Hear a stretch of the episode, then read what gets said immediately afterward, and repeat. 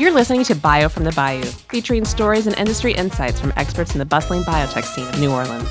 The entire Gulf Coast region is buzzing with excitement, and we're here to bring you frontline access to this vibrant ecosystem direct from NOLA, the city that provides Little Lagniappe with everything we do. Where people come for the science, but stay for the food, festivals, and resilient culture. I'm James Zanowich, the Chief Business Officer for the Tulane School of Medicine. And I'm Dr. Elaine Ham, the Executive in Residence for the Tulane School of Medicine. And, And this, this is Bio from the Bayou.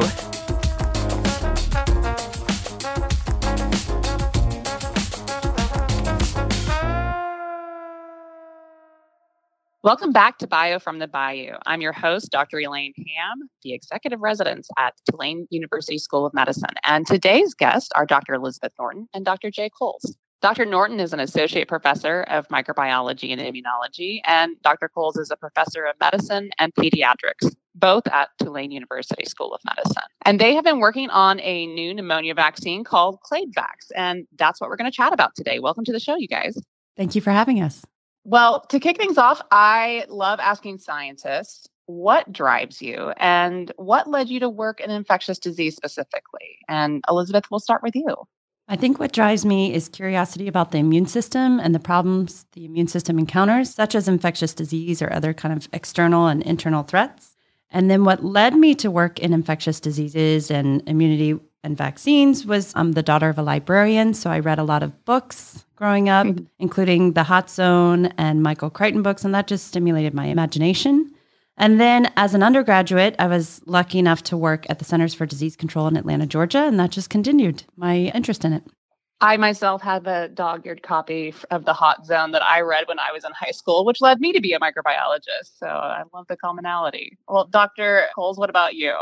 I went to University of Maryland Medical School, and then uh, had the as a medical student, you know, you have an opportunity to work at different hospitals in your senior year to figure out where you want to train. So I did a month at Charity Hospital in the intensive care unit in 1984, and obviously the HIV epidemic was raging in New Orleans at the time. So I, I decided to train here because it was such an urgent medical problem at the time, and obviously a lot of these patients were developing pneumonia. So that taught us that T cells were important in the lung, and I had the opportunity to go into a laboratory that was focused on how T cells work in the lung, Dr. Judd Shelto's lab at LSU. And during my course of training, we got better control of HIV, but pneumonia still actually then became the number one killer of children in the world. It surpassed diarrheal disease. So my lab has been really focused on pneumonia, both in pediatric cases, but also in patients that have uh, compromised immune systems.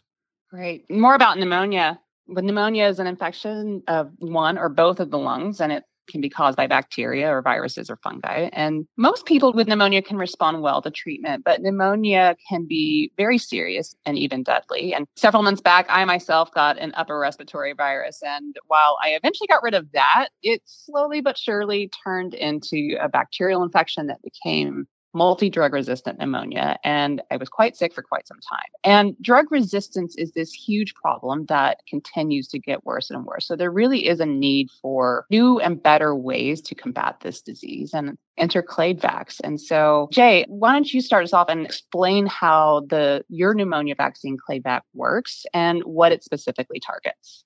Yeah, well, as you know, most current pneumonia vaccines for bacterial pneumonia target what's called the surface sugars or the surface polysaccharide. And so, you know, there's a Prevnar 7, which was actually really focused on type of bacteria that causes meningitis. And so the seven strains that were put in that vaccine were largely the strains that cause meningitis. And they expanded that to 13, right?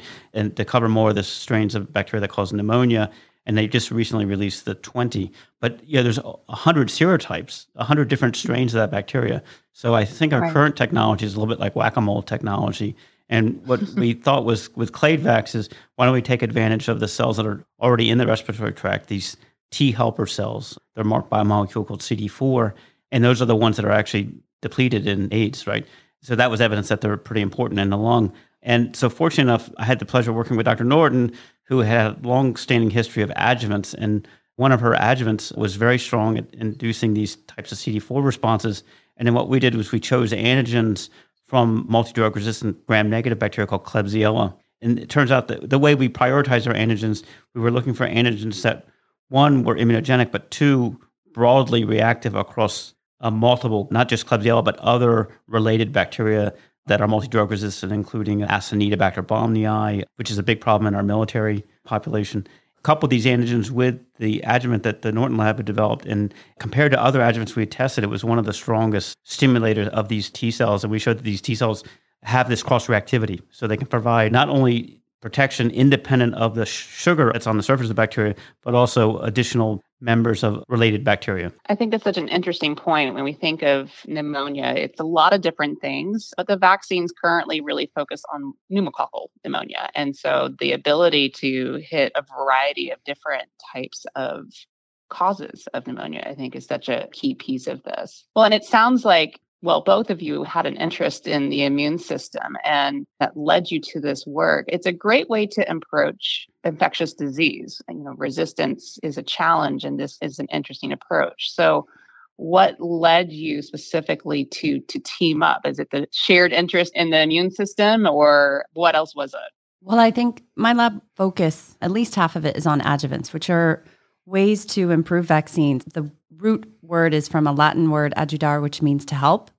So it's mm-hmm. different. And specifically, the adjuvants I work on allow for mucosal delivery. So in this case, Cladevax is an intranasal vaccination. So we're always looking for partners. And Jay and I just happen to have this happy marriage where the adjuvant that I'm working on works really well with the antigens that he's talking about, these outer membrane proteins that help prevent the Klebsiella pneumonia that Cladevax targets. I would add on that the Norton Lab is also, I'm trained as an immunologist, and obviously I clinically see patients with pneumonia. So I think about the clinical development plan. And Dr. Norton's lab is also expert on you know, some of the regulatory issues about manufacturing and how you produce things. So, so I think we have a lot of complementary expertise for the Cladevax program. It's been really fun because Jay has fantastic ideas about immunology and stimulating the immune system. And then on my side, I have kind of the ho hum, very kind of methodical how you get to a vaccine, maybe the types of things that you need to move it forward. And the combination's been great for, I think, Cladevax and also for our collaboration. Yeah, I mean, to be honest, I wasn't even aware of my lab has traditionally been funded by what I call these R01 grants that you submit and get reviewed. And I wasn't even familiar with these types of contracts that the Norton Lab was quite familiar with. So I learned a lot from this whole experience to date. So, and continuing to learn. So, that's a great marriage of thinking about the clinic, but also some of the really important things that really get a drug to market. Manufacturing may be boring to some, but it's such a key part of what would actually get something from bench to bedside. Kind of diving a little bit more into that, we've talked a little bit of some of the value proposition of Cladevax. We've talked about the spectrum of activity. We've talked a little bit about the mucosal immunity. Let's dig into that just a little bit more of what are some of the key sort of value propositions of Cladevax specifically, whether it's you know talking about mucosal immunity a little bit more, manufacturing that type of thing. The product brings a few value properties that are distinct. The first and easiest one is by using this adjuvant, we have a technology to have an inactivated vaccine. The only other nasal vaccine currently in the market is a live attenuated vaccine, which means if it's a live vaccine, you can't use it in certain immunocompromised populations, pregnant women, very young, older individuals, transplant patients. So just getting that technology out there would be a huge advance for the field because then it opens it up for potentially other vaccines to be used that way. And then the second value is that Cladevax targets something that there's no other vaccine on the market is trying to target or is successfully targeted.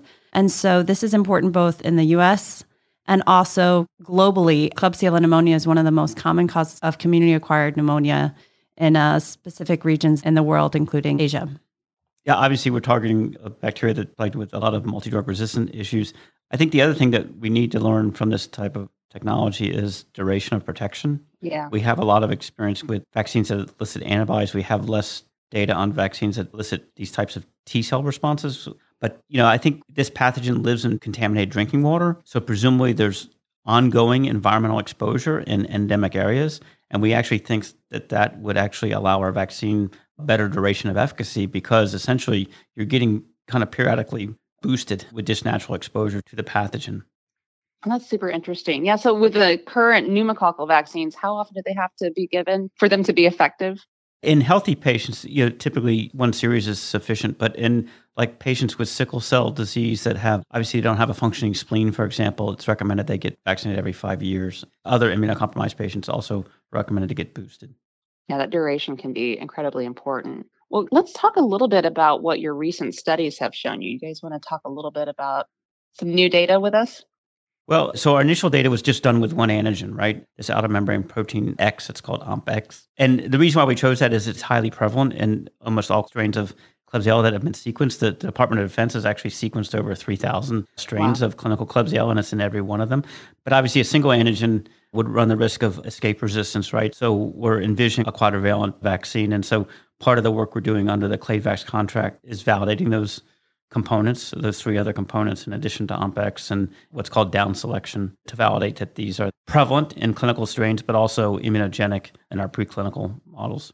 And just to add to that, I think the second kind of exciting thing that we're moving towards is practical delivery in humans. And so, you know, when we do these studies, we typically do them in small animal models to make sure that the vaccine's working, that it's safe, and it's protective. And we do that by just directly what we call pipetting, which is just putting the volume straight into the nares or the nose of the animal. But for humans, we're going to use this spray device. So it's going to be like a mist straight into the nose. So we're working on kind of changing out the formulation so that it can be this nice spray. Great. Well, and so then how close are you guys to the clinic? We're planned to go into early 2026. But of course, there's yeah. a few things, milestones that we have to reach in order to make that target. So, along those lines, then, are you looking for partners or collaborations?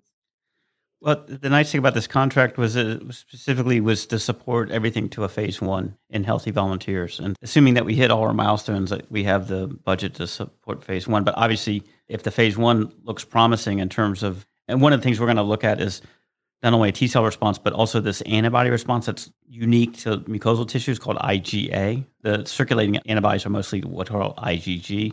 And actually, we know from COVID vaccinations that those IgG molecules are really important in protecting the distal lung, you know, the, where your air exchanges are occurring, you know, where the alveoli are, but they're not very good at protecting your nose. And this is why you see these, quote, breakthrough infections because you don't get great mucosal immunity from these intramuscular mRNA vaccines. So that's one of the things we're going to be looking at. And I think if that looks positive, then obviously we'll need partners to go to a phase two and a definitive phase three study. Yeah, and distribution of the vaccine, mass production of the vaccination, that is nothing that we would be prepared to handle ourselves. So we would absolutely need partners to do that. Well, that's what's great about infectious disease clinical development is that even though your phase one will be in healthy volunteers, you'll be able to get an indication of how well it's working just by those measurements that you were talking about, Jay.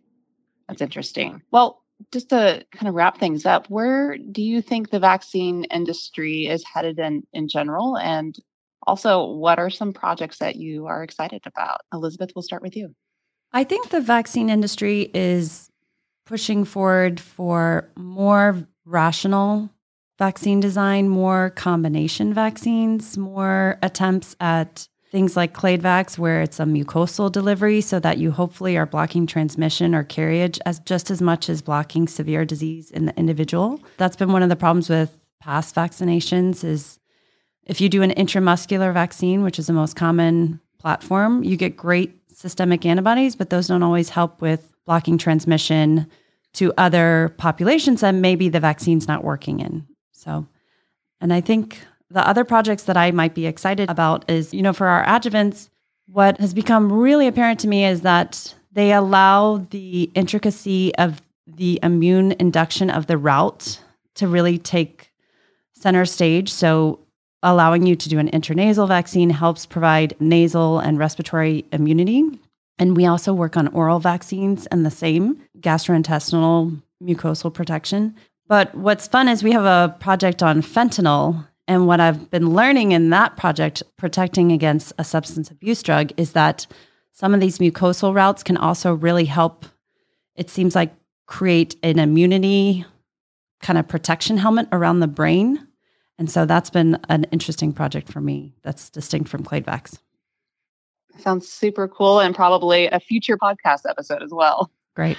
All right, Jay. So, you know, I mentioned that the Klebsiella is endemic in Asia, but in the United States, it's a complication of immunocompromise. And particularly when I was at University of Pittsburgh, it was a real big complication in patients with receiving solid organ transplantation. So the Cladevax elicited T cells that we see, at least in our preclinical models, seem to be resistant to some of the drugs we use for transplant immunosuppression, suggesting that we could potentially test efficacy in a higher risk population like solid organ transplant recipients. But also, we showed that the T cells elicited by the vaccine, we can actually use them like almost like CAR T cell therapy as immunotherapy. And so Janet McCombs in our centers is looking at making Klebsiella specific CAR T cells. And if permissible, I'll give a plug to a Dr. Bruce Blazer. He's a world class transplant immunologist. He's actually going to give our medicine grand rounds on March 13th. And one of his topics is going to be these issues of CAR T cells for non oncological indications. And so I think that's another interesting approach. You know, we always think about CAR T cells for cancer, but I think CAR T cells for infections and immunocompromised hosts are another interesting area. Very cool and much needed as we're the issue and the second pandemic of multi-drug resistant bacteria is, is looming. It's good to know that we have other options beyond the sort of standard antibiotics, that there's other things in the works. So, well, guys, thank you so much for your time and we look forward to hearing about your work in the future. Thank you for having us. Yeah, thanks, Dr. As always, we'll have Dr. Norton's and Dr. Cole's contact information and informational links posted in our show notes. Make sure you check them out to learn more. Thanks for joining us for Bio from the Bayou, and we hope you'll join us again. If you'd like to learn more about the emerging biotech scene in New Orleans and the Gulf Coast region, visit us at biofromthebayou.com, where we have more info on who we are, how to get involved and connected in biotech in New Orleans, and the industry events we'll be hosting where you can meet with us in person. And we'd be remiss if we didn't give a special thanks to the Accelerator Network for providing funding for this podcast. Learn more about them in our show notes. We'll catch you on our next episode of Bio from the Bayou.